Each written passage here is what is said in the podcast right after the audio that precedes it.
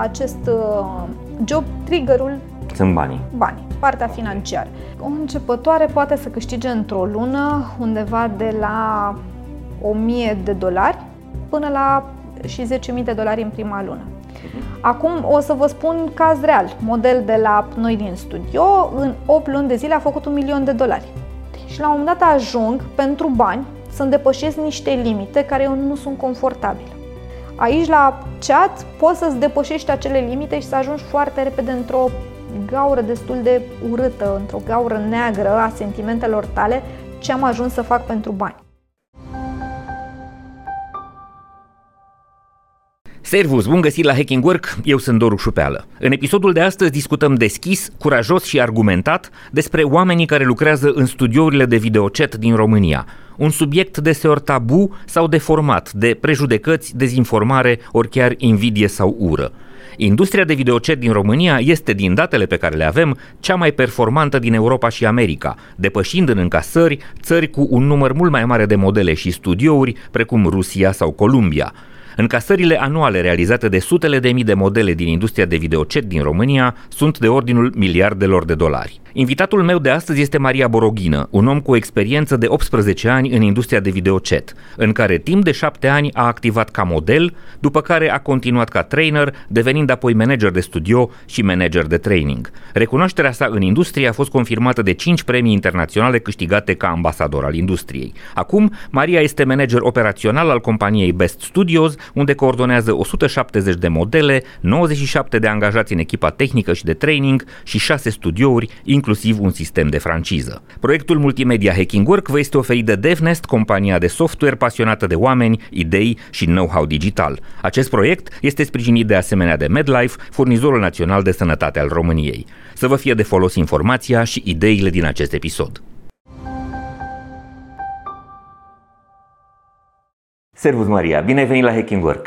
Mulțumesc, Doru, pentru invitație. Eu îți mulțumesc foarte tare pentru deschidere și pentru disponibilitatea de a ne ajuta să descoperim foarte multe lucruri uh, adevărate și practice despre un domeniu despre care știm foarte puține lucruri și despre care există foarte mult baz, foarte mult zvon, foarte multă bârfă. Videochat, industria de videochat din România.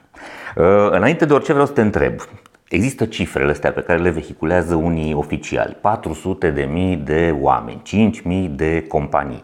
Cât sunt ele de reale? În primul rând vreau să-ți mulțumesc eu că ne-ai invitat, pentru că este foarte important să avem această discuție și deschidere din partea altor persoane, să vorbim despre o industrie pe care eu o iubesc și încerc să o fac văzută către ceilalți. Acum ne întoarcem despre ce vorbea Mhm. ANAF-ul. 400.000 de persoane în România, 500.000 de, fi- 5.000 de 5.000 firme. De firme. Mhm.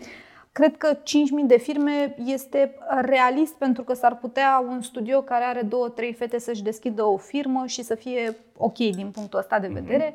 400 de mii, am făcut eu inclusiv pe YouTube și TikTok un filmuleț, ar însemna undeva în uh, București să existe 32 de mii de persoane care fac videochat, ceea ce nu mi se pare realist. Ok. Cred că sunt cifrele umflate, ar trebui să le tăiem undeva în uh, două realist, dar eu aș lua în calcul persoane care fac videochat și OnlyFans. Pentru că sunt în aceeași uh, nișă, iar acum OnlyFans-ul a ajuns să fie cam la fel de cunoscut ca și videochat-ul, chiar de multe ori mai acceptat. De exemplu, dacă mergi pe stradă și spui cuiva că ești creator de conținut pe OnlyFans, este ok, lumea nu te judecă la fel de tare ca atunci când te duci și spui sunt model de videochat. Aha, am înțeles. Deci voi faceți o separare din cauza percepției societății, da? Uh, Percepții și ceea ce înseamnă munca Ce efectivă. se întâmplă? Aha, e o Only- diferență? Este o diferență. OnlyFans înseamnă să creezi conținut, poze și filmulețe pe care le vinzi. În același timp, videochatul înseamnă să faci partea de streaming, de live, Live. ca pe TikTok. Aha, ok. Deci este, sunt două nișe complet diferite. În zona de adult, cam același lucru implică nuditate, doar că modalitatea de uh, transmitere a informației, odată avem poze video și partea cealaltă sunt niște live-uri, streaming Mhm. Am înțeles. live. Deci unele sunt înregistrări care se Da. vând repetitiv, pe când astea sunt streaming live și în general sunt one-to-one. Da. Ok, am înțeles. Deci tu spui că dacă adunăm OnlyFans cu videochat, am putea ajunge la 400 de mii? Nu. Nu? nu. La 200 de mii? 200 de mii. Deci asta ar fi o cifră da. reală. Da. Acum, uh, informația a fost că 400 de mii de conturi. E posibil ca unii, unele modele să aibă mai multe conturi? Da, aici okay. avem o chestie, uh, tocmai vorbeam ieri cu cineva fix pe asta. Uh, un model de uh, video chat nu lucrează pe o singură platformă, pe Aha. un singur site. În cadrul studioului nostru, care suntem multi-site, poate să aibă 4-5 conturi deschise în același timp. Am înțeles. Dacă eu, nu știu, ANAF-ul, cer statistică de la fiecare site în parte, ei îmi vor trimite câte persoane din România sunt înregistrate. Aha. Însă eu ar trebui să verific pe CNP-ul respectiv câte conturi sunt deschise. Aha. Eu pe, pot pe același site să-mi deschid și trei conturi și figurez din România că avem trei conturi, dar de fapt este o singură persoană. Cred că aici este o problemă. Nu știu cum și-au luat ei informațiile respective, dacă s-au dus către toate site-urile, care sunt foarte, foarte multe site-uri de video chat, să ceară uh-huh. informația asta, dacă le-au verificat după CNP. Nu-mi dau seama cum au ajuns ei la această concluzie. S-ar putea, cerând site-urilor, să fie o cifră reală. Ei au trimis, din România avem atâtea persoane înregistrate. Ceea ce site-urile ar fi trimis este o informație reală, doar că după aceea trebuie statistic să o luăm să vedem cât de reală este pentru noi. Am înțeles. Bun, acum că sunt 400 de mii, că sunt 200 de mii, oricum este o sumă mare, e da. un număr foarte mare și pe mine numărul ăsta m-a determinat să vin către tema asta. Adică mi se pare important și dacă ar fi fost o mie de oameni, mi se pare important pentru că este o activitate, o profesie, o meserie care se practică, care produce uh, valoare și socială și financiară și în care oamenii ar trebui să înțelegem ce fac și ce se întâmplă cu ei. De asta uh, vreau să avem discuția asta. Hai să rămânem încă în zona asta oficială și după aia ne ducem în, uh, în, în, în profunzimea interviului de astăzi. Um, există un, o, o un cod KN specific acestei industrii și companiile îl folosesc pe ăsta, astea 5.000 de firme despre care se vorbește, sau uh, se întâmplă treaba aia despre care se speculează și uh, uneori se face și uh, umor pe tema asta, că unele organizații din domeniul ăsta se înregistrează ca firme IT, ca să poată să folosească facilitățile fiscale. Ce știi despre asta? Uh, nu avem cod CAEN. Nu există deci cod CAEN. Nu există cod CAEN. Nu există în, uh, pe cartea de muncă să poți să pui, nu știu, model de videochat. A, asta, formă, codul CAEN este codul uh, firmei. Eu vorbesc de, uh, da, de codificare firmă, profesie. Nu, ca uh-huh. firmă nu avem un uh, cod Un cod CAEN, CAEN specific. Există firme. entertainment online. Uh, da, doar că la un moment dat trebuie văzut ce înseamnă partea asta de entertainment online. Că poți să faci, nu știu, gaguri, poți să da. faci... Uh... Și cred că fie, nu știu dacă sunt multe firme înregistrate pe IT. Uh-huh. Uh, cred că majoritatea sunt pe partea aceasta de management, pentru că un studio de videochat asta face, manage, management, training și pune la dispoziție fetelor, modelelor, uh-huh. spațiul E o platformă, am înțeles. Nu o platformă. Ok. Noi nu avem platformă. Nu, nu, știu uh, ce zici. Da, este o, da, e o platformă de lucru, da, nu e o platformă de distribuție da. de conținut. Da. Și atunci cred că fiecare studio în parte, împreună cu avocații contabili, au găsit o modalitate cât mai bună, cât să poată să plătească taxe și impozite și mhm. atunci când au un control să nu există o problemă. Okay. Pentru că noi știm cum sunt controlele acestea, îți găsesc orice chichiță. Uh-huh. Și fiecare a găsit o posibilitate să lucreze legal din punctul ăsta Ok, de vedere. deci asta cu care nu am lămurit-o. Hai să ne întoarcem la asta cu profesia. Profesia nu există oficial. Nu. Model de videochat. Nu. Ok, și cei mai mulți cum se consideră? Drepturi, cum se înregistrează? Uh, sunt drepturi Artiști, de autor. drepturi de autor. Uh, știu că mai sunt studiouri care preferă să lucreze pe SRL-uri cu A, modelele, oamenii sunt SRL, da. modelele sunt fiecare Sau în SRL. Pe FA. Sau pe FA. Uh-huh. Da. Okay. Acum, la fel, uh, în funcție de um, ce casă de avocatură au folosit, ce au găsit o modalitate cât modelele respective să poată să-și plătească taxe și impozite să fie ok la un control. Am înțeles. De exemplu, dacă se duc să-și ia o casă și te întreabă cineva de unde ai banii, e să spună, ok, ăștia sunt banii, plătesc taxe la ANAF. Acest episod vă este oferit de DevNest, compania de software pasionată de oameni, idei și expertiză digitală. DevNest este spațiul transparent și plin de oportunități unde oamenii se află în centrul tuturor acțiunilor și proiectelor. Este o comunitate în care descoperi ce te interesează și aprofundezi ce te pasionează. Cuibul în care cresc curajos și în siguranță oameni, cariere și soluții tehnologice. DevNest înseamnă evoluție și dezvoltare. Creăm oportunități, creștem o comunitate. În pregătirea discuției noastre ai făcut o precizare foarte limpede și vreau să discutăm și despre asta. Există industria legală, adică cei care sunt înregistrați și care uh, se ocupă inclusiv de fiscalizarea acestei activități și cei ilegali. La ce te referi când vorbim de studiourile ilegale? Sunt uh, studiouri care de cele mai multe ori nu își declară ei ca studio banii pe care îi încasează și în același timp nu ajută modelele, nu sfătuiesc modelele cum își pot declara acei bănuți legali. Uh-huh. Unii nu au cunoștințele necesare sau puterea financiară cât să găsească acest uh, sistem, alții o fac voit, dar lucrul ăsta nu se întâmplă doar în domeniul ăsta. Uh-huh. Există munca la negru în foarte, foarte multe domenii. Ok, am înțeles. Deci există o da, parte a acestei parte industrii care lucrează da. mai gri, mai negru, mai gri, mai... Mai gri, mai negru. Ok, am înțeles.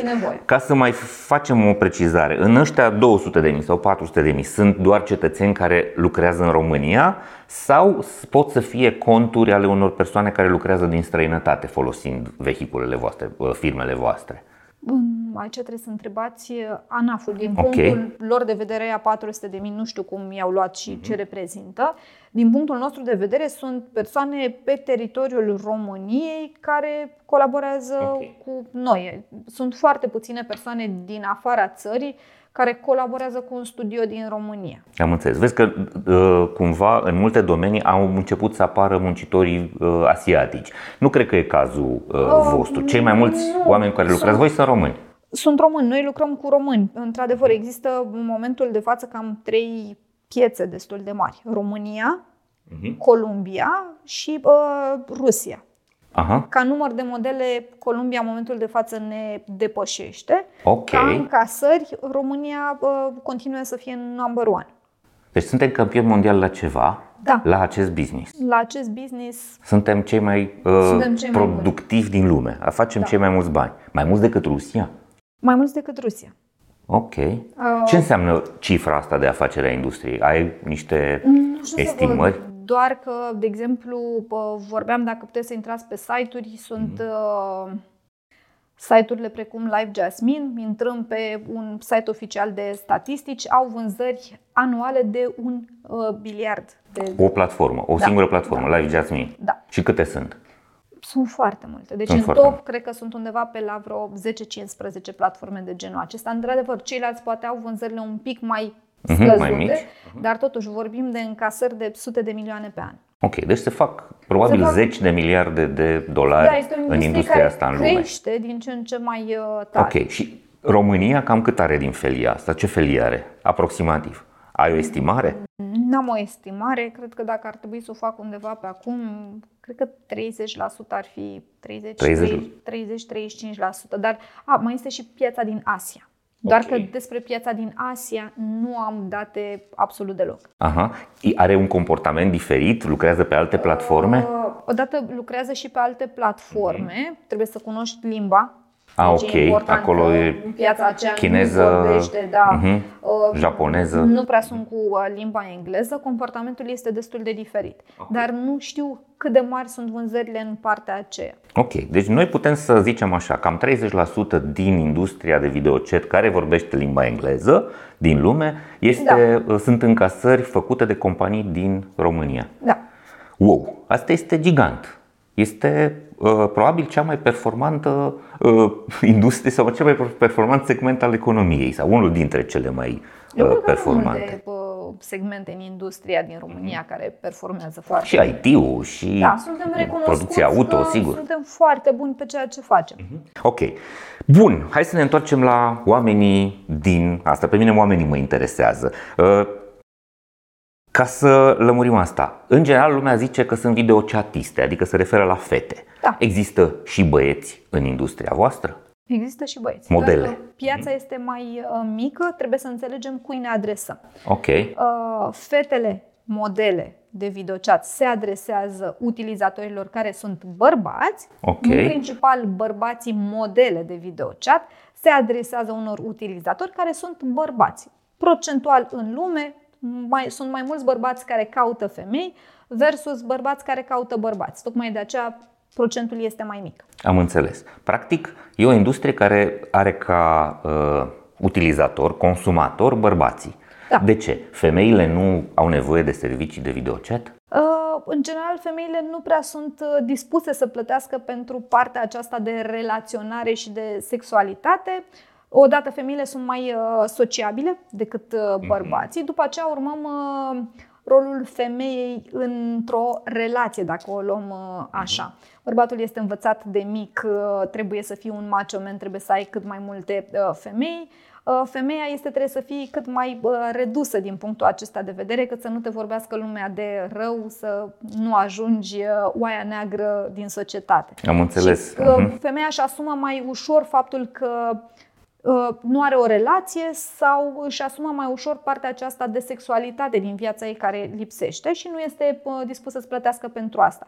Cred că o femeie între a-și lua o pereche de pantofi și a plăti pentru o noapte de amor cu cineva, și ia o pereche de pantofi. Un E mai bărbat ar renunța la pragmatică. pantofi și ar uh, prefera să se simtă mai fericit. Asta e un, o informație nouă și surprinzătoare uh, din punct de vedere al marketingului. Eu sunt marketer și mă interesează asta. Deci, E foarte interesant că e așa mare discrepanța între genuri.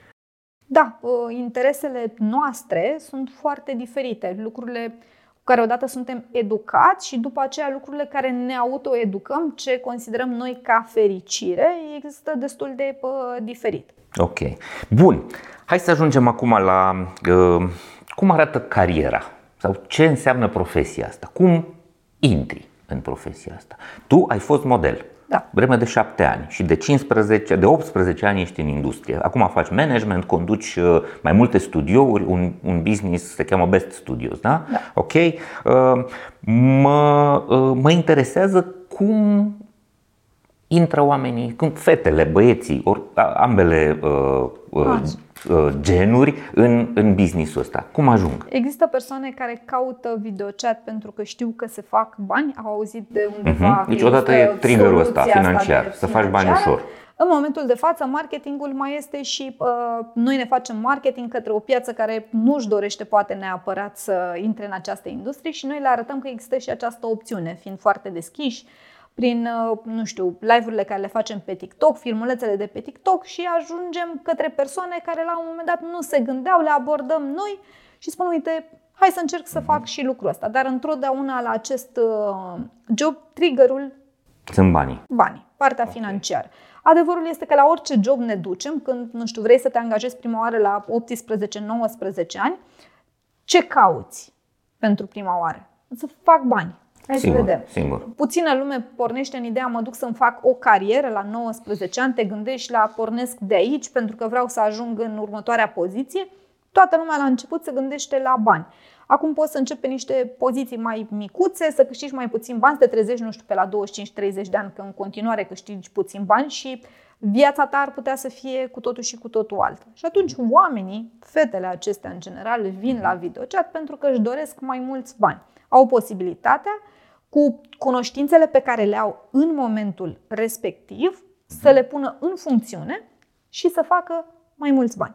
Ok. Hai să vedem care sunt aceste cunoștințe, aptitudinile, skillurile. În primul rând, e limpede că trebuie să vorbești limba engleză, pentru că ești Nici într-o măcar. piață... Nu? Nici măcar. Nu, ok. limba engleză să învață. Aha. Adică sunt studiouri, inclusiv noi, care începem să lucrăm cu persoane care nu cunosc absolut deloc uh, limba engleză, pentru că putem să folosim Google Translate. Principala modalitate de comunicare la videochat este scrisă. Este tastat. chat. Aha, chatul scris. Și atunci uh, poți să folosești Google Translate-ul. Uh, Utilizatorii știu că tu nu ești din America, deci nu se așteaptă ca tu să vorbești fluent limba engleză. Așteptările Am lor din înțeles. punctul ăsta Ei de nu vedere vin sunt- pentru Da, uh, sunt, uh, real- texte corecte în limba engleză. Da, și atunci nu au o problemă din punctul ăsta de vedere. Am înțeles. Principala calitate este că aceste persoane să înțeleagă că este un job full-time și să înțeleagă că nu este un job care se oprește în momentul în care ai ieșit pe ușă. Trebuie Ce să te înseamnă asta? dezvolți. Aha. Uh, te duci la un job uh, de la 9 la 5-6, ai plecat, ți-ai lăsat lucrurile acolo și nu trebuie să mai faci în general mai nimic pentru a te dezvolta. Fetele care lucrează în acest domeniu se duc acasă și trebuie odată să ocupe de partea de uh, frumusețe, pentru că imaginea este să cea se care întrețină. Okay. și trebuie să ai o întreținere. Nu mai funcționează las că mă duc și mă vopsesc săptămâna viitoare, pentru că o săptămână cu o imagine greșită Am în fața înțeles. camerei, pe tine te costă niște bani. Aha. După care trebuie să investești în limba engleză. Nu o știi bine, trebuie să o înveți. O știi bine, trebuie să o duci la nivel de slang. Fetele acestea vorbesc... Slang înseamnă limbajul specific acestor platforme, nu? Nu? Ce Nu, înseamnă? Slangul înseamnă să poți să vorbești ca în filme. Ca în filme. Da, Ah, să ok. poți să spui un banc, să poți să spui o poezie, să poți să spui uh, un proverb în limba engleză, care este foarte important. Mhm. Uh, o să ajungem și la partea aceea de ce fac fetele și este importantă Sigur. comunicarea. Dacă omul acela vine și îți face o glumiță, să zicem că este sexuală, Mhm. dar este o glumă pe care tu nu o înțelegi, nu înțelegi acel slang, Aha, am înțeles. Uh, este E dezamăgit și cumva nu mai el vrea să zice, "Ți-am continue." zis ceva, tu nu zâmbești, uh, conexiunea noastră nu este una tocmai uh, drăguță. Mhm. Sunt, nu știu, glumele acelea pe care le găsim și pe stradă. Mai fluieră unul după tine, trebuie să înțelegi ce fluieră după tine. Da, de da, aceea da, ai da, nevoie de engleză la nivel de slang. Să dau un exemplu foarte cunoscut. Te-a durut mult când ai căzut din rai, nu? Lucrurile da, astea, nu? chestii Am de genul înțeles. ăsta. Doar că dacă le mergem în engleză, nu le mai traducem mot-a-mot. Sigur, sigur, Trebuie să sigur, mergem sigur. exact pe partea aceea de slang, de cultură americană. Uh, avem cultura americană, după aceea avem membri care sunt din uh, Canada, Australia, uh, mergem inclusiv în Anglia. Și fetele acestea trebuie să aibă o cultură atât de dezvoltată încât să cunoască din punctul ăsta de vedere, să vorbim la nivel de egalitate. Nu doar să zâmbească la glumă, ci să poată să, Să și spună, răspundă. să răspundă, să dea înapoi uh, acea vorbă într-un mod frumos. Începem să descoperim că nu e atât de ușoară profesia asta. nu este atât de și ușoară. înseamnă o evoluție. Ok, la început poți să fii junior, nu o să faci foarte mulți bani, discutăm uh, Da. inclusiv despre bani uh, imediat, dar ca să ajungi la performanțe, trebuie să uh, faci mai multă, uh, mai multe lucruri, în special în zona asta de comunicare. Acest episod vă este prezentat de MedLife, furnizorul național de sănătate al României. MedLife a lansat singurul abonament medical 361 de grade, un abonament complet care include servicii de prevenție, sport și nutriție, dar și asigurare medicală. MedLife susține dezvoltarea unui mediu de business puternic în România și, împreună cu Hacking Work, vă oferă inspirație prin idei valoroase pentru organizații sănătoase.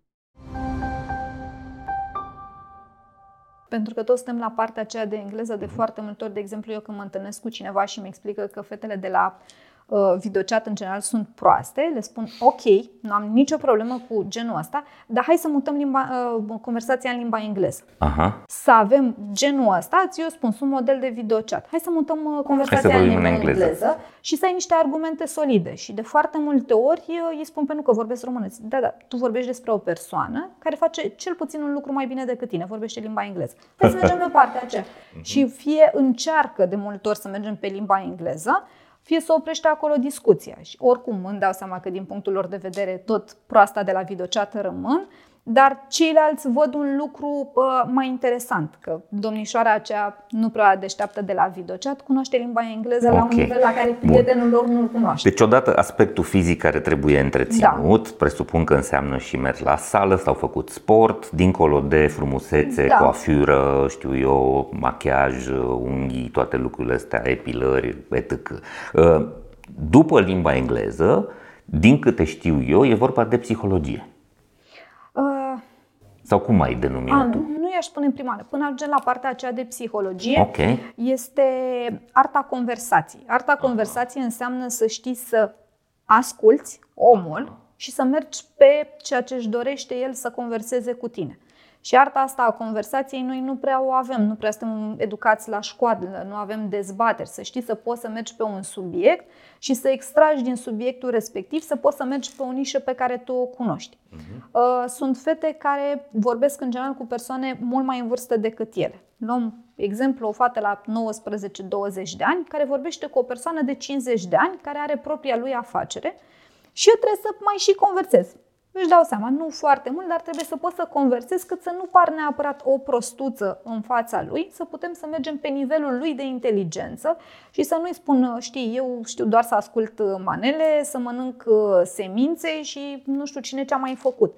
Trebuie să merg pe ceva specific din partea aceea. Să înțeleg mentalitatea unei persoane care nu este în România. Este arta conversației din punctul ăsta de vedere. Să pot să merg pe ceea ce îți dorești tu să auzi și ceea ce ești învățat în general să auzi. Este o artă a public speaking. Odată ele intră pe partea aceea de frici atunci se adresează tuturor oamenilor de pe platformă uh-huh. și eu trebuie să conversez cu toată lumea și să mă fac plăcută. Uh-huh. Și am la dispoziție două secunde să fac lucrul ăsta. Să fii remarcat. Mea, da, uh-huh. să mă fac remarcat. Ca să, și atunci ceea da, ce ca să ajungi în zona asta de da. inter, uh, interacțiuni private. Că la început, la până să ajungă să mă dezbrace, trebuie să plătească să mă ajung. Prima oară mă vede îmbrăcată. Și eu trebuie să-l atrag cu ceva. Și Am doar înțeles. să fac așa din mână și să zic că eu sunt cea mai șmecheră de pe site, mai sunt încă 5 modele ca mine. 5.000 de modele pe site în momentul Am respectiv. Înțeles. Și eu trebuie să fac deci ceva. e o piață concurențială da. în care trebuie să fii competitiv. Da. Dar trebuie să știi să te prezinți și mai mult decât atât trebuie să înțelegi clientul. Da, să înțelegi nevoile okay. foarte repede, să înțelegi toate nevoile lui. Știm că principala lui nevoie este sexualitatea. Dar dincolo Dar, de asta... La, ne întoarcem ce face și psihologul. Te duci și îi spui, mi-am înșelat nevasta, Ă, trebuie să vadă care este cauza, de ce a ajuns acolo. Același lucru și acest model trebuie să descopere foarte repede care sunt nevoile acelei persoane să îi le rezolve. Ca să mhm. poți să aduci pe cineva să revină la tine, să spună, uite, persoana asta a avut un impact asupra mea, chiar trebuie să ai un impact. Ă, da, e fata frumoasă, însă parcă aș mai încerca ceva, că eu am venit Sigur. aici la încercat. Atunci tu trebuie să ai un impact asupra lui. Mhm. Partea aceasta de arta a conversației contează foarte mult. După care există o parte de vânzare și de negociere. Uh, vine acel om și spune, uh, vreau să te văd dezbrăcată, dar într-un minut. Uh-huh.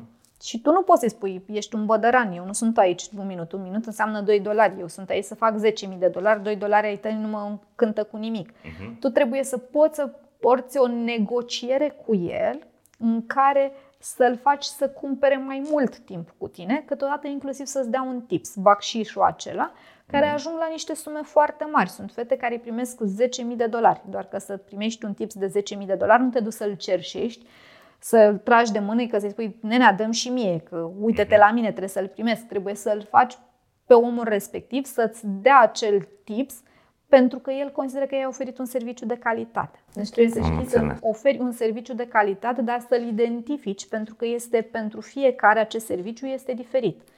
Unul poate vrea un serviciu de calitate pe partea aceasta de sexualitate, altul vrea pe fantezie, altul vrea, nu știu, să-și descopere anumite lucruri și tu trebuie să vezi pentru fiecare persoană ce înseamnă din punctul lui de vedere un serviciu de calitate.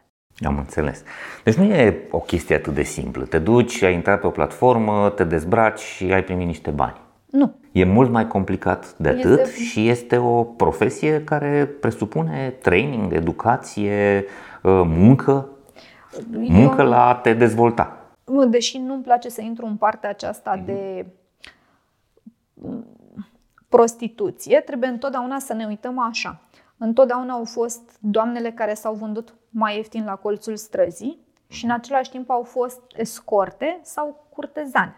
Mhm. Dacă stăm să ne ducem mai în timp, la un moment dat, singurele femei care erau, aveau acces la librărie nu erau femeile oamenilor uh, importanți da, în stat, uh-huh. erau curtezanele, pentru că ele ce trebuiau să știe? Toate lucrurile, cât să adune oamenii lângă ele. Ele făceau tot același lucru. Porneau de la un serviciu sexual dar ca să-și mențină calitatea trebuiau să știe teatru, să cânte, poezie, să cunoască politică pentru că avea un om politic lângă ea. De foarte multe ori se spune că femeile acelea conduceau de fapt țara. Influențau. Influențau destul de mult pentru că știau cum să ia informația dintr-o parte, cum să o dea în partea cealaltă, cum să calmeze un bărbat la un moment dat din punctul ăsta de vedere. Bun. Hai să ne întoarcem la... Înțeleg, e foarte complicat. Deci avem așa uh, arta conversației, ceea ce putem să numim empatie, uh, deschidere, talent în comunicare da. și talent în vânzări.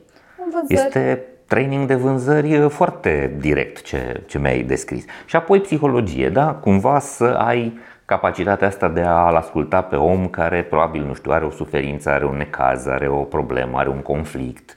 Nu? Și să înțelegi și ce caută el acolo, pentru Am că înțeles. ne mai întoarcem la anumite lucruri. De foarte multe ori acești uh, bărbați vin cu niște cerințe foarte directe sau cu un comportament poate la un moment dat, nu neapărat uh, brutal, brutal i agresiv. Spune. Uh-huh. Și agresiv să, în sensul de repede, repede. De ce? Uh-huh. Pentru că noi, în general, nu suntem persoane agresive. Uh-huh. Și trebuie să descoperi de foarte multe ori de ce ajungi în acel uh, comportament. În momentul în care reușești să faci lucrul acesta, ți-ai fidelizat acel uh, utilizator care va veni să cheltuie foarte mulți bani cu tine. Am înțeles. Bun. Hai să vorbim acum cum se fac banii. Da? Deci ai intrat într-un studio, intri online, ai parte de un mic training, nu? Uh, cum faci banii? Pe aici e problema, că n-ai parte doar de un mic training. Ok. Există, într-adevăr, studiouri care singurul training este să-ți explice care sunt... Uh, de unde se dă drumul la cameră da, și... și regulamentul uh, site-ului, alții care mai vin și îți mai spun din când în când hai ridică-te, zâmbește și fă ceva, unde se fac vânzările cele mari, există un training în timp real pe toată perioada colaborării. De exemplu, noi în staff avem 97 de persoane, peste 40 uh, de persoane în partea de training. Când intră modelul online, există acolo un trainer care uh, stă, tastează pentru ea ca să-i arate modalitatea de abordare a membrilor. După aceea există un chat intern prin care explică mereu cum să poarte conversația, dar ai nevoie de uh, ajutor în timp real. Degeaba vin eu și zic după, uite, ar fi fost bine să faci lucrul respectiv, pentru că eu pot să îndrept un lucru, dar nu știu după aceea toată conversația cum ar Hai, hai să clarificăm. Voi aveți șase sedii, șase studiouri, da. da? 170 de modele, da. așa, și 97, adică aproape 100 de oameni care sunt echipa din spate, echipa da. care lucrează pentru acele modele. Model. Ok, am înțeles. Deci ai niște oameni care te ajută la început să duci conversația, să lansezi tot timpul. Tot ai timpul. o asistență. Dacă ești model în cadrul studioului nostru de 10 ani, Okay. Uh, acele modele țipă cel mai tare după partea aceasta de training. Uh-huh. Pentru că la un moment dat au nevoie și de mai mult ajutor. Uh, sunt foarte cunoscute și au cât mai multă lume cât vin către ele. La un uh-huh. moment dat se întâmplă, nu știu, să aibă acele chaturi private în același timp pe mai multe site-uri, să fie în Am conversații înțeles. plătite cu mai multe persoane. Și de acolo încep bani, să Am facem înțeles. bani. Ok. Dar să ne întoarcem la cum facem bani. Cum okay. facem bani? În primul rând trebuie să înțelegi că imaginea ta este cea care vinde uh-huh. și că ești văzută non-stop. Te duci să prezinți niște știri, pe nimeni nu interesează problemele tale de acasă, cât de nasoală a fost uh, ziua ta, pe tine te vrea persoana respectivă să fii zâmbitoare Speak și stand, exact. da, să fii uh, ceea ce el își dorește în momentul uh, respectiv. Și tu trebuie să fii tot timpul în mișcare, zâmbitoare, să nu fii absolut deloc nervoasă și să fii acolo dispusă să oferi un serviciu de bună calitate uh-huh. uh, utiliz- utilizatorului respectiv. Ok, bun. Și intri pe o platformă. Cumva, prima dată trebuie să faci conversia, nu? Adică să te bagi Da. în seamă. Ești într-un, Ești într-un pe- raft, să ne imaginăm, nu? Ești într-o... Uh, într-o intră- e, Hai să luăm, să luăm cred ceva că cel comun mai pentru ușor oameni. trebuie EMAG, nu? Intri pe EMAG și ai mai multe produse pe... Da, și vezi o poză, Ok. care poza respectivă trebuie să fie una frumoasă și egală cu realitatea, pentru că dacă Am sunt înțeles. frumoasă și photoshopată și a intrat la acolo și a găsit altceva, are impresia că n-a intrat unde trebuie, iese foarte repede. Vede o poză, de foarte multe ori are inclusiv un preview, nu trebuie să fie la tine pe chat, adică tu să-l vezi că ți-a intrat utilizatorul respectiv să uite la tine. De aceea spuneam că undează foarte mult uh, conversația pe care o ai pentru că persoanele stau și te urmăresc. Își iau decizia undeva în două secunde dacă să dea skip sau să intre la tine ceea ce se numește free chat, unde toată lumea are acces la tine. Uh, Nu poți să prezinți nuditate și o să vorbim că la un moment dat sunt două tipuri de site-uri. Nu prea poți să prezinți nuditate și tu ești acolo să atragi persoanele. De cele mai multe ori atragi cu o conversație generală către toată lumea și prin limbajul trupului. Uh, Te aleg oamenii respectivi, 99% dintre cazuri, după felul în care tu ești, aspectul fizic și ceea ce comunici starea ta de pe față și intră în acele chaturi private. Când ești model începător, cam majoritatea celor chaturi private încep cu get naked, dezbracă-te acum, jos textila. Și acum tu trebuie să știi cum să iei acel om și să-i spui bună, mă cheamă Maria, sunt din București, aș vrea să știu niște date despre tine. Sunt unii care spun, mă cheamă John, dezbracă-te.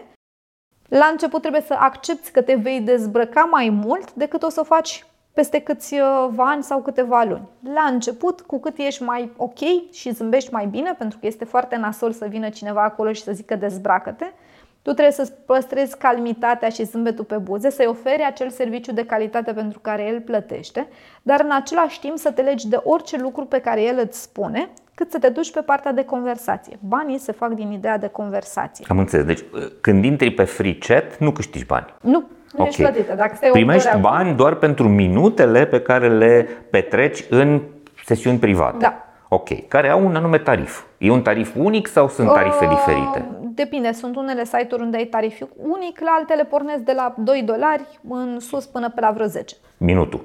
Da, okay. realist undeva între 2 și 5 dolari, 6 dolari. Este... Un minut de conversație. Da, un minut okay. de conversație. Ok, bun, să mergem mai departe. Intri în uh, această sesiune privată și interesul tău este să-l ții cât mai mult în acea da. discuție. Ok, dincolo de uh, tariful ăsta per minut, ai posibilitatea să-l convingi să-ți dea tipsuri, să-ți, să-ți dea, dea niște bonusuri. Da. Uh-huh. Sunt unele uh, bonusuri pe care le poți primi folosind o jucărie care se numește Lash. Este ca un fel de șoricel roz, care Așa. în momentul în care primești un tips din uh, partea utilizatorului, vibrează. Acea jucărie să ține în interiorul fetei în vagin Aha. și ar trebui să provoace uh, plăcere. Și acum sunt fete care merg pe partea aceasta, vrei să ne simțim bine, să mă simt și eu bine, dă niște tipsuri pe folosirea acestei jucării uh, sau altele care merg pe îndemânarea de mă dezbrac, dar știi, ar trebui să fii și tu drăguț cu mine, hai să vedem cât de mult îți place și unii simt să simt ok să-ți mai dea niște tipsuri. Dacă mergi pe partea de conversație, tipsurile acelea nu or să curgă la început. Vor merge undeva mai încolo. Triggerul cel mai important pentru acele tipsuri, de cele mai multe ori pentru tipsurile undeva până în 500 de dolari sunt pe uh, sexualitate. Cele mai mari de 500 de dolari sunt pe conexiune. Deci, cum, dar asta este când uh, ai centura neagră, când reușești să ajungi, când reușești să ajungi uh, la un nivel de senioritate, da. să înțelegi mai, degra- mai bine oamenii și să construiești niște relații în timp cu ei. Da. Nu? Adică sunt clienți care vin la tine a șaptea oară, a zecea oară probabil, nu? Ai construit o relație cu ei. Și atunci îi faci și să simt mai ok să mai uh, dea bani. Ok, am înțeles acum procesul. Uh, hai să vedem câștigurile, veniturile. Când vorbim de un junior sau când vorbim de un înce- o începătoare, un începător? O începătoare poate să câștige într-o lună undeva de la 1000 de dolari, depinde și de cum arată, până la și 10.000 de dolari în prima lună. Am înțeles. Diferența pornește de la felul în care fata arată, cât de dezvoltă este pe cameră și aici nu mă refer cât de repede se dezbracă, ci cât de uh, limbajul corporal, da, limbaj, mimica. da, uh-huh. public speaking-ul și cât de bine cunoaște limba engleză. Uh-huh. Pentru că dacă vreau să fac 10.000 de dolari, trebuie să fiu bună în comunicare. Dacă îmi lipsește să limba engleză, la acele glume. Da, uh-huh. am o problemă destul de mare. Am și atunci, înțeles. diferența asta aici este. Sunt fete care cunosc bine limba engleză, însă au acel trac. Când ajung în fața camerei, sunt foarte crispate și există asta. Doar că fetele care sunt muncitoare, care înțeleg că trebuie să investească și să se dezvolte, sunt cele care pe termen lung ajung să facă niște sume mari și să se mențină acolo. Bun, ai spus 1000-10.000, ăsta e începutul. Uh, cum se împart banii? Pentru că nu pe traseul ăsta există niște uh, comisioane, există niște platforme. În primul rând ești pe un site care da. îți cere o parte din încasări, da. nu? O platformă, adică site-ul da. OnlyFans sau cum se cheamă da. el. Ei îți cer, depinde de uh, site-ul respectiv, de la gen OnlyFans care uh, oprește 20%, mhm. până la site-uri care opresc 70%. Sunt unii care îți oferă uh, inclusiv acest procent progresiv. Aha. Pornești de la un procent, cu cât faci încasări mai mari, cu atât ție ca model îți revin sume mai mari. Am înțeles. Deci e odată comisionul platformei care de la 20 la 70%. Da. Apoi sunt banii studioului. Da, dacă ești model independent, nu mai împarți banii cu nimeni. Sigur, dar asta înseamnă să ai da. tu încăperea ta, tehnologia ta, camere, Dar etc. sunt fete care lucrează independent și fac uh, mulți bani, nu toate, dar le apreciez foarte mult pentru că îmi dau seama că în studio un model are 97 de oameni în spate, când lucrezi de acasă ești tu cu tine și trebuie să Sau mă rog, poate te ajută cineva, și dar atunci e business ele privat. sunt mult mai uh, uh, muncitoare din punctul ăsta de vedere. Uh-huh. Și da, dacă ajungem la studio, există un procent în funcție de fiecare studio, oferă modelelor procent de la un 40% până la 90%. Într-adevăr, cei care oferă 90% nu se ocupă de uh, training, de management, de foarte multe lucruri. În momentul Și în care simplu poți asigură să-ți dai infrastructura foarte, tehnică. Da, Mhm. Îți oferă foarte puține lucruri, trebuie să stai să te gândești ce îți convine, un procent mai mare sau o implicare mai mare. Am înțeles. Deci, odată platforma 20-70% și apoi studioul 40-90%. Depinde de... Mhm, uh, Îți dă ție, adică 40-90, Da. adică îți ția, nu știu, 60%, 50% în zona asta, jumătate. Cam În jumătate, principiu undeva- împart jumate. Dacă e un studio bun, care are infrastructură în spate, echipă în spate, toate lucrurile astea, faci banii jumate-jumate cu ei, în Da, principiu. poate chiar să-ți dea chiar mai mult. De exemplu, Ok. în cadrul studioului nostru, procentul pornește de la uh, 55% până la 85%. În banii aceștia, de procentul de 55%, sunt incluși și banii pentru taxe. Ele primesc un bonus pentru a-și plăti taxele la stat. Am înțeles. Dacă scădem uh, asta, undeva ajunge să-și ia ea în mânuță 45-75% bănuți. Ok, deci voi sunteți cei care facturați către studioul care încasează banii, bani, platforma. Da, Studioul încasează platforma banii, încasează da, bani. încasează mhm. de la uh, site, de la platformă și după aceea modelul... Și voi distribuiți banii. Da. Aha, ok. Și când suntem studio legal, ăștia sunt banii, sunt declarați și uh, Da. omul își plătește taxa pe drepturi de autor, că în cazul ăsta voi Da, așa depinde, lucrați. da. Sau dacă Așa este lucrăm. SRL sau PFA, Fiecare își cum plătește lucrează, taxele da. mhm, în funcție de ce vehicul alege.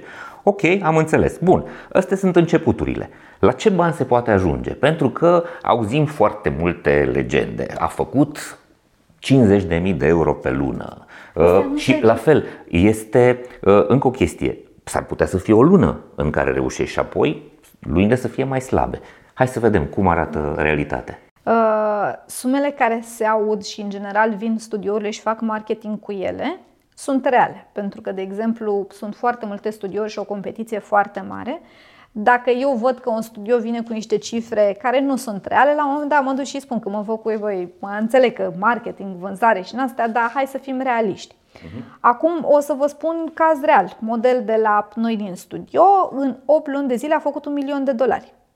8 luni de zile, un, Un milion, de- banii ei. Da. Dar a fost un caz excepțional pe site. Ok. Uh, au stabilit niște recorduri din punctul ăsta de vedere. Banii ei au fost într-un procent de 98% făcuți cu un singur utilizator care a îndrăgit-o foarte mult și a cheltuit niște sume foarte mari. În prima lună când a venit, de fapt în primele două săptămâni când a venit la noi, a făcut 7000 de dolari. O fată care este la bază arhitect, a lucrat uh, în arhitectură, cântă la pian, vorbește limba engleză foarte bine, venită dintr-o uh, familie în care părinții aveau niște joburi foarte bune, a vrut să-și demonstreze că poate să facă mai mult de atât financiar. A lucrat apro- aproximativ 2 ani de zile, în momentul de față nu mai este model la noi, este mutată în Dubai, unde lucrează la o firmă de arhitectură în Dubai. Uh-huh. Deci are și un viitor după și există un, sunt cazuri excepționale. Sunt uh, o altă fată care a făcut foarte mulți bani, de exemplu, uh, și este celebră, este Oana Camara, uh, soția cunosc, da. cântărețului Camara de la Alb Negru. Ok. Dar că are o cunoaște limba engleză bine, limba franceză bine, este cântăreață și are o școală de actorie în spate. A lucrat pe secțiune de non-adult, unde nu prea se dezbrăca și a reușit să facă foarte mulți bani. Deci sunt cazuri punctuale unde fetele acestea fac bani. La noi în studio avem o medie de 8.000 de dolari bănuții modelului pe lună. Deci vorbim de niște sume destul de mari. Întotdeauna în fiecare studio există câte un vârf, modele de top, care reușesc constant să facă peste 10.000 de dolari pe lună. Când ajungi să te menții acolo pe niște sume din acestea mari, fie te menții cu un singur utilizator și se întâmplă să stai pe o perioadă destul de lungă, când a plecat acel utilizator, scăderea Îți scad. este Mhm. și te duci în cap, cum uh, s-ar spune, dar ai posibilitatea să te mm, ridici. Sunt alte fete care fac din mai mulți utilizatori și atunci dacă pleacă unul, întotdeauna se va echilibra. Dar există suișuri și coborâșuri. Uh, când stai într-un singur utilizator este o creștere enormă și după aceea o scădere pe măsură. Dar dacă stai mai puțin, ai o medie a încasărilor. Noi, de exemplu, când facem o analiză de modele, îi luăm încasările pe șase luni, un an de zile să vedem care este evoluția ei. Uh, se întâmplă, nu știu, în perioada de vară, dacă ea este plecată jumătate de lună în vacanță, să nu mai aibă încasările pe măsură după ce a plecat în vacanță. La fel, fiind vorba de vânzări directe, s-ar putea o parte din utilizatorii ei fideli să fi plecat. Am înțeles unde ne învârtim da. cu sumele. Da. Băieții fac cam aceiași bani sau e diferit? La băieți există următoarea problemă. Dacă o fată pot să o fac foarte ușor frumoasă, make-up, extensii, intervenții estetice, la băieți nu mai pot să mai pun make-up și să-i fac lucrul ăsta. Băieții care arată bine din punct de vedere fizic, mușchiuleți, uh-huh. fac mulți bani. Într-adevăr, le trebuie și partea aceea de limba engleză și fac mulți bani. Se întâmplă de multe ori ca un băiat care arată bine versus o fată care arată bine, ca băiatul să facă mai repede bani față de fată. Uh-huh. Bun. Dar se fac bani și acolo. Ok, dar uh, cam egal sau e o proporție mai mică? O proporție mai mică, însă, de exemplu, pe site-ul Live Jasmine, prima persoană care a ajuns într-o sumă de 9, peste 90.000 de dolari în două săptămâni a fost prima oară un băiat. După ce au venit și fetele, au început fetele să spună, păi a putut ăla și nu putem noi? Adică a fost, sunt niște topuri din punctul ăsta de vedere. Am înțeles. Ai spus uh, că există mai multe categorii de platforme, mai multe categorii. Nu toate sunt cu dezbrăcat și cu sex. Ba, toate sunt cu dezbrăcat și cu sex, doar că uh, sunt platforme premium, glamour, unde okay. avem partea de free chat și partea de privat. În free chat este exclusă nuditatea, nu ai voie să te Așa. dezbraci deloc, toată nuditatea se întâmplă în privat. Și sunt platforme freemium, unde permit să te dezbraci în partea de free chat. Adică Aha. poți să faci ce vrei acolo. Okay.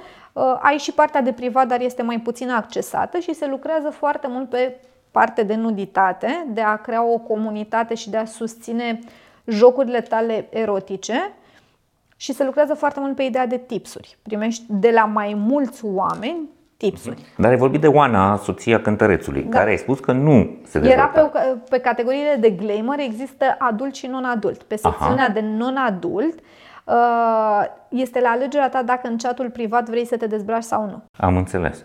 Și ce, non-adult înseamnă că ai clienți care nu, nu sunt adulți? Sunt tot, sunt tot, Aha. nu, okay. nu, nu, tot peste 18 ani sunt și aceștia, doar că în regulamentul site-urilor spune că dacă membrul ți-a intrat în chatul privat și tu în 30 de secunde de când el ți-a cerut să te dezbraci nu ai făcut lucrul ăsta, el își poate retrage bani. Utilizatorul spune, am îți plătesc pentru un serviciu, Aha. vin servicii de care includ nuditate, eu am vreo nuditate, fata nu s-a dezbrăcat, îmi vreau banii înapoi. Pe categoria de non-adult este la alegerea ei dacă ea vrea să dezbrace sau nu. Tu ca utilizator nu mai poți să vii să te plângi, doar că nu sunt atât, uh, membrii nu știu să folosească atât de bine site-ul încât să înțeleagă că o fată este pe o categorie de non-adult sau nu. Am înțeles. Bun. Hai să mergem mai departe. Cât durează cariera? Cât uh, trebuie sau cât, cât, cât rămân în business-ul ăsta modelele? Păi cred că întrebarea asta ar trebui să o punem oricărei persoane care se angajează oriunde.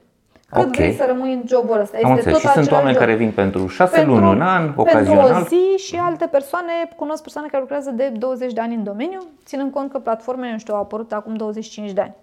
Am înțeles. Deci poți să-ți faci o carieră pe termen lung. Sunt mai multe tipologii de fete care vin să-și rezolve niște probleme financiare și după spun stop și se duc și fac ce vor ele. Alte fete care vin și trăiesc pe niște sume nu extraordinare, nu știu, undeva nu extra, extraordinare pentru domeniul chatului, undeva 15.000, 20.000 de lei pe lună. Uh-huh. Sunt pentru ele este un venit constant și este ok. Eu le spun sunt fete care trăiesc de pe o lună pe alta. Îmi dau seama că pe, da. sunt niște sume mari, dar în domeniul uh, În business ăsta e de pe o lună pe alta. Am uh, înțeles. sume mai mari. Sunt altele care vin și după aceea își construiesc un business și sunt multe fete. Altele care merg pe un uh, venit pasiv, cumpără apartamente garsoniere pe care le închiriază, își dau seama că n-ar putea niciodată să fie un bun antreprenor și atunci spun, băi, nu e de mine, uh-huh. mai bine merg pe ceva merg pe zona asta, da, sigur. imobiliare. Sunt uh, fete care câștigă niște sume foarte mari, 10.000 de dolari pe lună și au dezvoltat niște business-uri pe care alte persoane apropiate lor le conduc și le conduc, preferă să facă acei 10.000 de dolari care sunt niște bani în ziua de astăzi, destul de mulți, și să meargă pe partea asta. Deci depinde de fiecare cum vede această oportunitate. Dar avem, sunt multe fete care, nu știu, și-au deschis după aceea studiouri, Există un model de uh, videochat Alexandra Georgia care, pe lângă faptul că are un studio, are și o gală în acest domeniu. Uh, o gală foarte importantă care nu se ține în România, se ține în general uh, în Barcelona sau în Portugalia. În o gală, un eveniment. Un eveniment la care uh-huh. participă 500 de persoane. Uh-huh. Un eveniment foarte important. Deci este un business. Un fel de Oscar. Un fel de Oscar, de genul da. Ăsta, un Oscar sunt, al industriei. Sunt mai multe uh, summituri care au și gale. Ea, în cadrul acelui summit, a reușit să aducă o gală. A fost una dintre primele uh, gale, care este ținut de un model de videochat. Am înțeles. Și, e, și el e un business. Este un business, pentru că trebuie să-ți aduci niște sponsori pentru acel eveniment, să-ți aduci oameni din industrie pe care să-i recompensezi, să-ți găsești un sistem de recompensare, adică cine câștigă premiul pentru cel mai bun model. Trebuie să știi cum să faci lucrurile acestea, cât toată lumea să se simtă bine și să înțelegi puterea mhm. acelui eveniment și acelui uh, premiu pe care l-ai câștigat. Am înțeles. Ok, deci există persoane care intră în industrie pentru o vreme ca să-și rezolve da. niște probleme de natură financiară în general. Ok, am nevoie de bani, nu știu, uh, Poate e o situație medicală, poate este o problemă în familie, poate pur și simplu vreau să am bani de buzunar cât sunt uh, la facultate și sunt unii care fac, înțeleg că ăsta e un business și rămân în zona asta pentru că uh, cumva produce niște valori financiare care sunt impresionante. Te-am întrebat înainte de a începe înregistrarea și o să repet întrebarea pentru că răspunsul a fost, uh, cum să spun eu, foarte important. Ce faci după ce te retragi? Nu în cazul tău, tu ai rămas în management. Uh, da? Nu am șomer, pentru că am avea uh, exact. foarte, mulți, uh, șom, foarte multe șomere din punctul ăsta de vedere.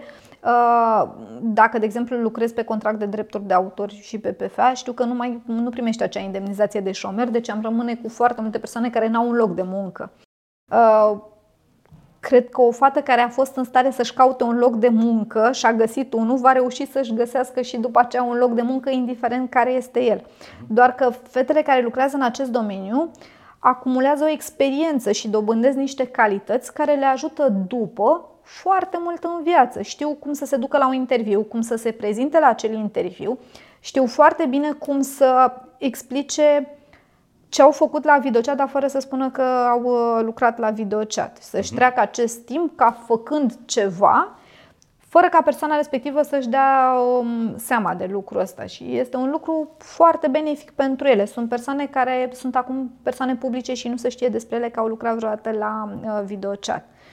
Reușesc să facă lucrul ăsta foarte bine. Dacă luăm CV-ul unui model și o pun să completeze ce face în fiecare zi, o să vedem că este un job foarte puternic, cu niște calități și abilități foarte bune, cât să-ți mhm. găsești după aceea un, uh, un job. Sunt sigură că un model de videochat, dacă se duce și se angajează casieră la un supermarket, în cel puțin șase luni de zile ajunge manager pe anumite uh, raioane, pentru că știu că în genul acesta de uh, business, oamenii sunt răsplătiți în funcție de, ce, de abilitățile lor, mm-hmm. nu mhm. neapărat de studii, ci de ce Atitudine, ele, da. proactivitate, da, inițiativă. Da, exact. Fetele acestea întotdeauna vor reuși să evolueze foarte repede într-o carieră. Da, mi se pare uh, important să spunem asta. Da, e un training de vânzări. Probabil este una dintre cele mai competitive industrii, unde uh, învățarea este foarte, uh, cum să spun eu, puternică și continuă. Și, într-adevăr, abilitățile astea, chiar dacă e un domeniu controversat, abilitățile astea sunt valoroase în vânzări, în business, pentru că, în general, cam asta trebuie să faci, să înțelegi nevoi, să răspunzi în mod creativ și inteligent la acele nevoi, astfel încât să, uh, să fii profitabil. Da, uh, ca să mai explic, am un, uh, am în momentul de față o fată care a lucrat în copywriting și în același timp face copywriting pe partea aceasta de marketing și mi-a spus de când am venit la videocea sunt mult mai creativă. Mi-este mult mai ușor să înțeleg clientul și să-i dau ceea ce are nevoie foarte, foarte ușor pe partea aceasta. Bun. Să vorbim încă ceva despre ce se întâmplă după ce încheie cariera sau uh, viața de din afara studioului. Uh, multă lume se gândește că vai ce o să spună lumea despre mine, cum o să reușesc eu să mă integrez social, dacă se află că am lucrat în uh, domeniul ăsta. Știi? Există uh, mulți, presupun, în industrie care cer să nu se vadă în România. Da. da? Deci poți să pui condiția asta, să, da? să nu apar pentru utilizatori România, din da. România. Acum, treaba asta e destul de discutabilă că există se foarte multe lume care și IP-uri uh, false și pot să fie uh, situațiile astea. Deci cumva n-ai o certitudine că nu se te vadă uh, vărul de la țară, bunica sau Dacă cineva, cineva știe să schimbe aceste uh-huh. IP-uri, te va vedea, te va găsi. Da. Deci trebuie să înțelegi de la bun început că băi, că asum privacy nu e privacy 100%. E posibil să se afle. Da. Ok. Trebuie să te împaci cu ideea asta. Înțeles. Ehm, există riscul să dai de oameni care sunt periculoși? Nu știu, obsedați, tot felul de ă, comportamente agresive, să te caute, vreun nebun. Ă, s-a întâmplat? Se întâmplă asta? Cât de frecvent se poate întâmpla? Există lucrul ăsta, dar nu ține neapărat de platforme, ține mm-hmm. de interacțiunea pe care o ai tu. La fel de bine poate să te urmărească cineva de pe Facebook. Sigur că da. Uh, partea bună din punctul ăsta de vedere este că utilizatorii tăi nu sunt în România, sunt în America. Și el ar mhm. trebui să vină din America să te caute pe tine aici. Uh, nu prea are date personale despre tine dacă tu nu îi le dai. Eu, pe contul meu de model, nu mi-a părea decât uh, vârsta ca dată reală și ei știau că sunt din România, București. Dar în rest nu aveau după ce să mă identifice. Ar putea să te identifice și după chestia asta. Doar că pe toate site-urile care noi colaborăm, utilizatorii de acolo cunosc modelele noastre, le deosebesc foarte repede datorită stilului de a se îmbrăca și comporta. Știu că sunt fetele de la Best Studios. Uh, le trimit cadouri la noi la studio. Niciodată, niciodată nu ne-am trezit cu cineva să vină să bată la noi la ușă și să ne spună am venit să o caut pe nu știu care, că am ceva de discutat cu ea. Uh-huh. Nu ne-am întâlnit noi cu chestiile astea. În momentul în care tu frustrezi foarte tare o persoană, care are și timp și putere financiară, s-ar putea la un moment dat persoana respectivă să vrea să se răzbune pe tine din anumite puncte de vedere. Dacă, nu știu, în relația pe care o stabilești cu acea, acel utilizator, tu la un moment dat îi spui m-am îndrăgostit de tine, vin la tine în America, o să ne căsătorim peste două luni, hai să ne vedem nu știu pe unde și ăla să duce, tu n-ai apărut, uh-huh. urmă află că ești măritată și copii acasă, există o frustrare destul de mare și s-ar putea ca acel utilizator la un moment dat să-și dorească o modalitate de a se răzbuna. Cunosc cazuri în care s-au întâmplat și lucruri mai nereușite din punctul ăsta de vedere, însă este un risc pe care acel model și l-a asumat în momentul în care și-a dat datele personale și a acceptat să se vadă cu persoana respectivă. Toate studiourile mari își fac reclamă, este foarte ușor pentru un utilizator să găsească studio unde e, să vină să, să proțăpească acolo în fața studioului. Dar nu se întâmplă atât de, nu știu, să spun de des din punctul Am ăsta înțeles. de vedere, n-am auzit Okay. Să zică vreun studiu, bă, am avut o problemă, ne-am trezit cu unul nebun la noi la ușă, urla după nu știu care. Nu, nu se am înțeles. În profesia asta, Maria, joci un rol, ești un personaj. Nu e musai să fii persoana reală, nu? Trebuie să fii persoană reală. Trebuie să fii persoana reală? Dacă nu sunt eu, mă prinde cu minciuna. Unul nu pot să spun că am pisică și lui celălalt să spun că am cățel.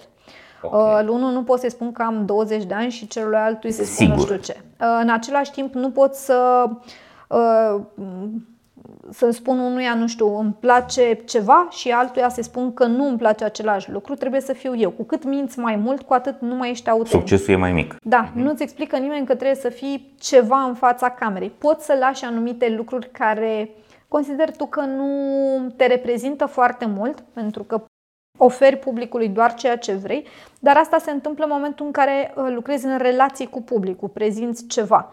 Acum, nu știu, dacă luăm o prezentatoare de TV, cunoaștem toată viața ei de acasă? Nu. Preze- știm doar ceea ce ne prezintă și ceea ce mă interesează din punctul ăsta am de înțeles, am doar înțeles. că noi nu le spunem fetelor, trebuie să fii o actriță, trebuie să-ți inventezi un trecut, un viitor, o chestie mm-hmm. de mhm. genul ăsta. Deci noi nu mergem pe a inventa, mergem pe a fi tu și a te îmbunătăți pe tine. Dar nu trebuie să-ți inventezi un personaj în fața camerei. Întrebarea mea avea uh, direcția asta. Cât de mare este cumva impactul psihologic asupra celor care lucrează o astfel de profesie. Pentru că e o zonă de uh, intimitate care este expusă public. Este un impact atunci în momentul este doar în momentul în care nu-ți asumi foarte bine acest job, în care nu mhm. înțelegi de la început despre ce este vorba și faci ceva care nu îți place, dar Am același înțeles. impact poți să-l ai la orice job. Corect, cu siguranță. Când te duci și faci ceva care îți depășești limitele tale uh, și pui capul pe pernă și zici, mamă, ce am făcut astăzi, este fix același impact. Acum, într-adevăr, jobul ăsta are un lucru mai, putu- mai puțin drăguț. În momentul în care îți depășești un pic o limită, mai câștigi astăzi 100 de dolari. 100 de dolari înseamnă niște bănuți. Și eu văd că mi-am depășit o limită și zic, mâine hai să mai depășesc o chestie și mai câștig 300 de dolari. Și la un moment dat ajung pentru bani să-mi depășesc niște limite care eu nu sunt confortabile. Și ajung acasă sau la un moment dat, după un an de zile, mă uit la ce fac eu în momentul de față și nu mă definește pe mine ca persoană. Mă uit, bă, Maria de acum un an de zile avea niște principii de viață. Maria de acum face orice pentru bani. La un job normal să faci orice pentru bani, nu știu, înseamnă o creștere de salariu de 5%. Nu înseamnă foarte mult și nu poți să faci lucrul ăsta zilnic, să zici, mă, mai fac astăzi ceva, mai mi-a dat șeful 5%, mă duc mâine, mai îmi dă 10%. Nu există asta. Aici, la chat, poți să-ți depășești acele limite și să ajungi foarte repede într-o gaură destul de urâtă, într-o gaură neagră a sentimentelor tale, ce am ajuns să fac pentru bani. Exact. Dacă n-ai puterea asta de caracter, care n-ai fi avut-o nici la un alt job, dar că la un alt job nu te-ar fi afectat atât de tare, doar te urau colegii sau nu te mai plăcea șeful. Exact. Aici ajungi la un moment dat să te critici tu pe tine, seara cu tine și atunci este foarte nasol. Uh, mai există încă niște lucruri. Sunt fete care iau foarte repede partea pozitivă. Pe zi vin 100 de bărbați și îți explică cât de frumoasă și de deșteaptă ești și ghiși ce ăia nu te mint. Pentru ei, într-adevăr, ești cea mai frumoasă femeie care i-au stat de vorbă, care le-a dat atenție și sunt unele fete care trec pe partea aceasta de uh, sunt foarte frumoase, sunt foarte deșteaptă și nu-și prea mai văd lungul nasului. Sunt, ajungi repede în partea aceasta de la a nu primi complimente la a primi foarte multe. Și mai sunt persoanele acelea negativiste, care din 100 de complimente, dacă a venit unul și te-a făcut grasă, îl vezi doar pe ăla. Și te afectează partea asta, depinde cum ești. Dacă ești o persoană foarte negativistă, o să iei doar partea negativistă a tot ce se întâmplă în asta. Vin ăia doar să mă pună să mă dezbrac. Da, fată, dar uite, a venit, a pus să te dezbraci, ai stat 5 minute dezbrăcată și jumătate de oră îmbrăcată și ai făcut 200 de dolari. Da, da, m-am dezbrăcat. Eu înțeleg chestia asta, dar înțeleg și celelalte lucruri, depinde cum le iei. Am Dacă ești o înțeles. persoană negativistă, jobul ăsta ajunge să te afecteze la un moment dat foarte tare pentru că primești și foarte multe lucruri uh, nasoale, trebuie să fii puternic de caracter. De exemplu, o persoană negativistă nu o văd lucrând la poșta română. Când vine ea să te certe cu tine, o iei razna foarte repede. N-ar înțeles. putea un model, dar poți să ajungi în chestiile astea și atunci ai nevoie de ajutor. Uh, Ajutorul acesta, dacă lucrezi în cadrul unui studio bun, îl vede foarte repede la tine și vine și te pune picioarele pe pământ când îi spunem fetei vezi că te vezi prea, prea frumoasă și prea deșteaptă. față- Faceți intervenția da, asta, da. le- aveți sistemul Avem- ăsta de avem sprijin. sistemul- noi Bun, avem un nu la sistem toate de- studiourile, Nu, dar Noi îl avem, avem un sistem de coaching în care avem în fiecare săptămână o discuție one-on-one cu modelele și stăm și identificăm unde este ea acum și le aducem picioarele pe pământ și în momentul în care se văd prea bune pentru realitate și în momentul în care se duc pe partea aceea foarte nasoală. am înțeles. Și dacă vedem că există foarte mult rău, îi spunem, uite, mai bine îți găsești un alt job. Eu înțeleg nevoia ta de bani, doar că este foarte nasol. Cel mai rău este că dacă îi spun chestia asta unui model, cu siguranță se va duce și va găsi un alt studio care o să fie fericit să mai aibă încă un model în plus și nu se gândește și la partea aceasta de viitor al modelelor. Noi ne bucurăm că am făcut un sistem avem o mentalitate, o cultură în cadrul uh, studioului încât să nu lăsăm oricine este, că este trainer în cadrul studioului, că este model, să nu ajungem în partea aceasta, să salvăm omul, să ne gândim foarte mult la partea psihică, pentru că dacă acum câțiva ani nu se întâmplau lucrurile astea pe timpul părinților noștri, acum există, este o presiune destul de mare. Îți mulțumesc pentru sinceritate, e foarte important să discutăm subiectul ăsta și eu mă bucur că există abordarea asta în cazul vostru, Da. cel puțin. Noi am avut la un moment dat, în cadrul unui summit, a apărut, există un uh, grup focusat, se numește Pineapple Support, pentru persoanele din uh, industria adult care au nevoie de suport. Și prima oară am stat și m-am gândit zic că ăștia o să dea faliment foarte repede, n-are cine să ducă la ei. După aceea am realizat că nu se întâmplă lucruri în cadrul studioului, însă în cadrul industriei lucrul acesta este foarte real. Și după aceea am analizat acele limite și mă gândeam zic, ok, dacă ne ducem la un alt job să punem practică, nu, nu se pune atât de repede în practică, pentru că nu vezi o recompensă. Uh-huh. Aici, foarte repede apare recompensa aceea. Da. Uh, există și uh, direcția asta în care le sfătuiți pe fete sau pe băieți, că poate să fie și cazul lor, să-și facă și operații estetice? Uh, le dați consultanță în direcția asta? Le dați cumva ghidaj? Da, eu mă ocup de partea asta, tot ce înseamnă partea de estetică. Am ajuns să fiu doctor estetician, nu fac operațiile, okay. dar le cunosc uh, foarte bine. Uh, în general, noi avem următoarele lucruri. Multe persoane ar îmbunătăți la ele fizic ceva, doar că nu ne permitem. Și dacă am nasul mare și urât și în viața mea nu o să-mi permit o rinoplastie, nu mă mai gândesc la asta, am învățat să trăiesc cu el. În momentul în care ajungi în domeniul ăsta și vezi că imaginea ta vinde și ai și acces la bani să faci următorul lucru, sunt multe fete care foarte repede apelează la intervenții estetice și chiar și le doresc. În cadrul studioului, după o lună de zile au intervenții minore și după două luni de zile își pot permite să-și pună silicoane, rinoplastie. Acum problema este că de foarte multe ori când ai și puterea financiară și rezolvi o problemă la tine, le descoperi pe celelalte și multe fete se duc în extreme, nu mai văd uh, realitatea. Și recunosc inclusiv în cadrul studioului, deși eu le trimit la anumiți doctori, de exemplu pentru buze, că acolo avem problema cea mai mare și doctorul spune nu-ți mai pun, ai buzele destul de mari, se duc la un alt doctor care este dispus să facă lucrul ăsta. Uh-huh. Și uh, pentru că își permit fizi, financiar, investesc foarte mult în partea aceasta de cum arată. Uh-huh. De aceea foarte repede descoper că fetele care lucrează în domeniul ăsta, prima intervenție majoră își pun uh, silicoane. Uh-huh. Multe fete avem o problemă, chiar dacă nu o spunem, ne-am dorit un boost mai uh, generos. Și este primul lucru pe care îl fac, major. Intervenția asta, nasul mai puțin, dar cu silicoanele pe bandă rulantă. Am înțeles. Bun. Uite, um, a fost un caz foarte public și foarte uh, discutat, frații Tate în România, uh, care au spus la un moment dat că au un business inclusiv în industria voastră, dincolo de alte operațiuni uh, pe care le desfășurau ei, nu stăm să le analizăm. Cât de real este ce s-a spus despre cazul lor, despre businessul lor din domeniul ăsta și cât de mult v-a afectat? Acum trebuie să vedem o chestie cu frații Tate. Ce a apărut în ziar pentru că asta se vindea cel mai tare a fost partea de videochat. Uh-huh. Acum, eu exact. exact de ce sunt acuzați ei și câți bani au făcut de acolo, eu nu știu decât ce a apărut în media. Iar noi exact. cunoaștem că se întâmplă de foarte multe ori în media anumite lucruri să se exagereze. Sigur că da, presa uh, în general... Nu sunt niște pioni foarte importanți în domeniul acesta. Eu personal nu-i cunosc, nu au fost la niciun summit, pentru că tot explicăm că sunt multe summituri în uh, domeniul ăsta, nu-i cunoaște mai nimeni. Uh, erau mai cunoscuți în uh, rândul modelelor pentru stilul lor de viață fete da, care își doreau un stil de viață. Da, erau mult mai cunoscuți din punctul ăsta de vedere. Pe noi nu ne mai interesează stilul lor uh, de viață. Din punctul meu de vedere, ceea ce au, s-a spus în media, nu știu dacă uh-huh. au mhm. declarat ei, sumele respective nu par reale. Uh-huh. Acum, orice publicitate este întotdeauna bună. Dacă eu mă duc și vorbeam despre industria de videochat, nu prea eram ascultată. De când au apărut frații Tate, Așa. Pentru că sunt foarte cunoscuți, lumea este mult mai deschisă să afle despre ce este vorba despre frații Tate.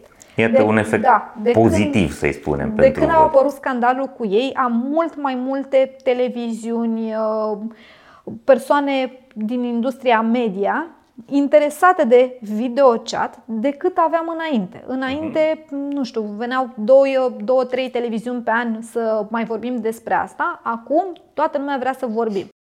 Încercând să afle despre frații Tate, află și despre industrie. Din punctul meu de vedere, este un un beneficiu, avantaj, un beneficiu. Da, uh-huh. din, din punctul ăsta de vedere.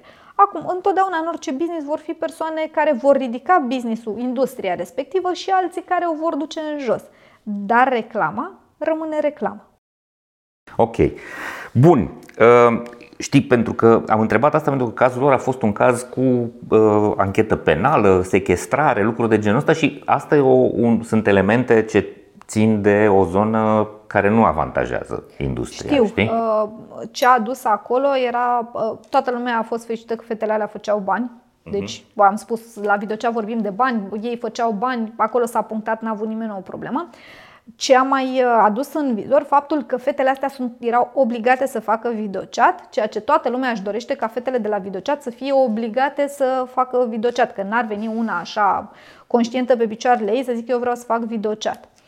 Uh, și aici le-a dat dreptate și lumea zice, mă, uite, norocul ăștia că au venit să ne zică că ce știam noi din totdeauna este fix așa. Realitatea este următoarea.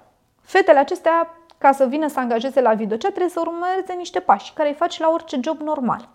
Ele vin, caută că vor să angajeze în domeniul ăsta, sună, programează un interviu. Nu obligă nimeni, nu ne ducem noi peste nu, acasă. Nu răpiți oameni de pe da, stradă. Îi dăm uh-huh. o mhm. adresă unde vine singurică, vine la interviu. După interviu pleacă acasă. Da. Noi spunem dacă putem să începem sau nu putem să începem o colaborare. Dacă începem o colaborare, trebuie să vină să semneze contractul. Tot vine singurică, nu ia nimeni cu forța. Trebuie să vină la o ședință foto. Vine, pleacă. Vine la prima zi de muncă, vine, pleacă. Deci nu o ia nimeni cu forța, nu o păcălește nimeni. Mai explicam cuiva, nu îi spun vină să te angajezi la noi la cofetărie și ea vine să facă prăjituri și îi spun nu, trebuie să intri online pe niște site-uri de video, ceea ce am venit să fac prăjituri. Corect. Nu se întâmplă lucrul ăsta. Deci fata știe foarte bine la ce vine. Nu explicăm de la început ce înseamnă pentru că eu pierd bani ca studio. Dacă reclama mea nu este, este la prăjituri și ea vine la uh, videochat, șansele din 100 de fete care mi-au venit să facă prăjituri este ca niciuna să nu rămână. Exact. Se vor simți mințite și atunci reclama mea trebuie să fie una foarte realistă, interviul trebuie să fie unul foarte realist, pentru că după aceea eu am următoarea investiție. Fata vine să semneze un contract, persoana care stă să semneze contractul pierde timp. Facem ședința foto, există o investiție. Fac trainingul, există o investiție. Pe toată perioada în care ea stă în studio, eu am o investiție care după aceea nu mai recuperez. Da, înțeleg. Deci dacă noi am mințit, nu ne-am mai recupera această investiție. Foarte limpede. Bun, uite, am o întrebare care îmbină uh, industria voastră cu tehnologia. Ce riscuri vezi tu pentru uh, industria voastră din cauza evoluției tehnologice. Crezi că, de exemplu, lumea asta virtuală, inteligența artificială, metaversul, realitate virtuală, toate lucrurile astea ar putea să vă afecteze sau să vă ajute? Sau chiar nu are vreo legătură? Țin să cred că unele părți întotdeauna ne vor ajuta, unele lucruri nu ne vor ajuta, dar întotdeauna exista o chestie firească. Acum 20 de ani ne mai întreba lumea, mamă, dar o să mai vrea lumea să stea la videochat, a apărut Facebook, mai vrea lumea să mai stea la videochat, au apărut live-urile pe TikTok, mai vrea lumea să stea la videochat. Da, noi ne dorim o conexiune. Uh, partea nasoală a vieții este că ne petrecem foarte mult timp în spatele unui telefon în momentul de față. Dacă la un moment dat exista un calculator, am trecut de la calculator la laptop, la tabletă, în momentul de față totul se întâmplă pe telefon. Suntem mai dependenți de o relație la distanță decât de o relație fizică. Uh-huh. Și atunci această relație la distanță, ceea ce înseamnă inclusiv videochat o să meargă. Știu, putem să creăm acum un avatar, o femeie ideală, dar în același timp noi știm că femeia nu o să fie foarte reală. Uh-huh. Chiar dacă ne oferă doar ce ne dorim, noi ne dorim realitate. Uh-huh. O femeie de la videochat îți oferă partea aceasta de realitate, de conexiune umană.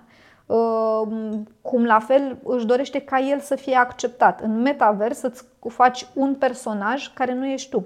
Uh-huh. Și vorbești cu un alt personaj care și tu realizezi. Dacă eu am mințit și ăla am mințit. Cu cât am mințit eu, cu atât am minte și ăla.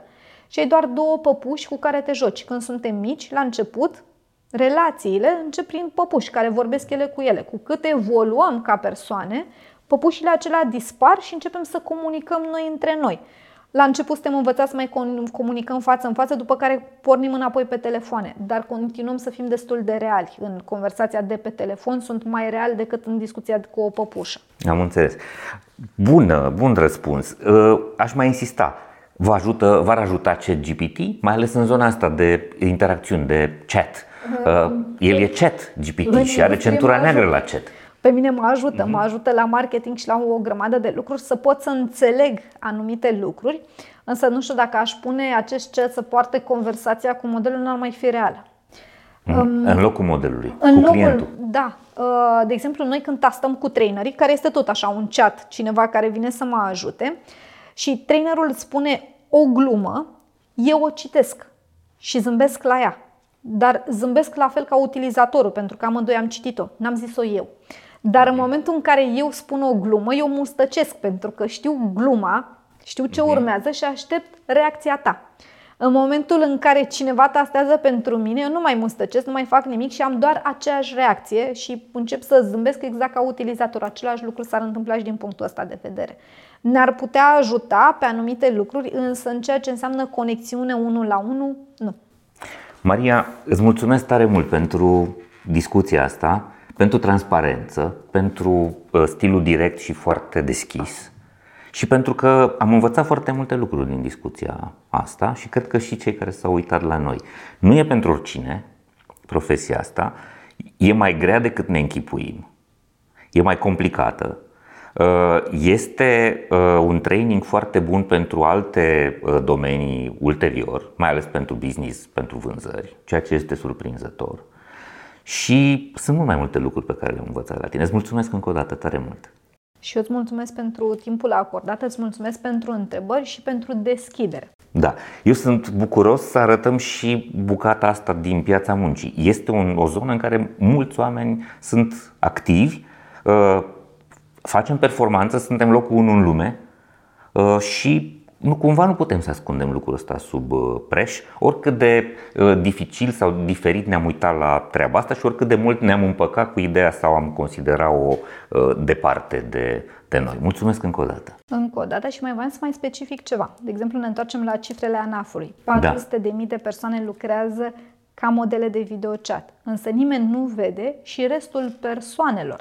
Vorbim de număr de companii, dar compania aceea nu reprezintă doar o persoană. Sunt persoane care sunt angajate. Avem 170 de modele. 90 și 100 de oameni angajați. Da, Sunt oameni care au un loc de muncă bine plătit din industria asta.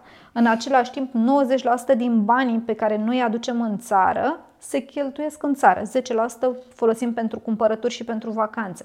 Deci sunt bani care ajută în continuare societatea din punctul ăsta de vedere. Fie că sunt taxe și impozite plătite la stat, fie că sunt bani folosiți aici.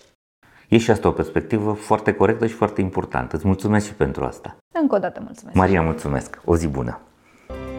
Îți mulțumim că urmărești Hacking Work, ne oferi feedback și le spui despre noi și colegilor sau prietenilor tăi.